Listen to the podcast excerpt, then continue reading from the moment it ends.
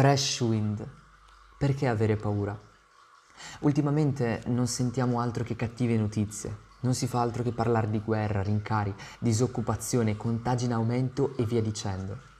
Ma in tutto questo, quanto stai confidando in Dio?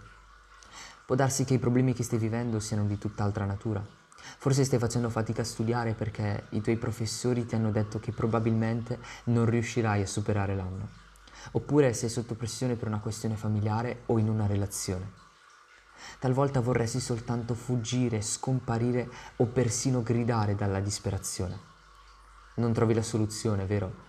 Credevi di essere super forte e di poter affrontare qualsiasi problema senza essere smosso, perché hai già aiutato tanti altri in situazioni difficili.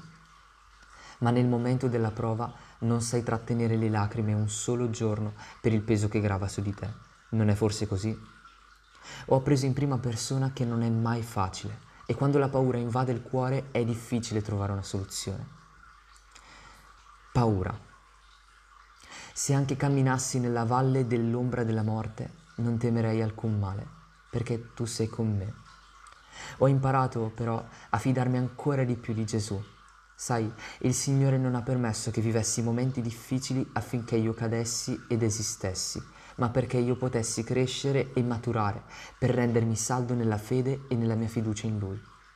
Gesù ha permesso le mie difficoltà perché potessi conoscere ancora di più il mio migliore amico, colui che si prende cura di me, e capire che non potrò mai andare davanti con le mie sole forze. Forse sei stanco di piangere nel tuo angolino, vorresti smettere di sentirti pressato dai problemi e dalle tue difficoltà allora svuota il tuo cuore alla presenza di Dio e permettigli di riempire il tuo cuore, perché il suo amore scaccerà via ogni paura che si celava in esso. Fatti coraggio e confida che anche in questo momento Dio si sta prendendo cura di te. Forse non credi alle mie parole, magari sei solo di passaggio e mi hai conosciuto grazie al giornalino della scuola, però sai, io credo in questo Dio che è immensamente premuroso con me e desiderava che questo messaggio giungesse a te oggi, perché ti ama. Non aver paura. Dio ti ama e vuole che tu lo conosca giorno dopo giorno. Non è lontano e non si è scordato di te, perché per lui sei prezioso e preziosa. Isaia 43, versetto 4. Non temere perché in mezzo alle difficoltà Dio ti darà la forza per andare avanti e continuare a sognare, sperare e costruire una vita senza eguali. Non scoraggiarti quando stai affrontando una situazione difficile, ma affidati a Lui e fai spazio nel tuo cuore per permettergli di prendersi cura di te.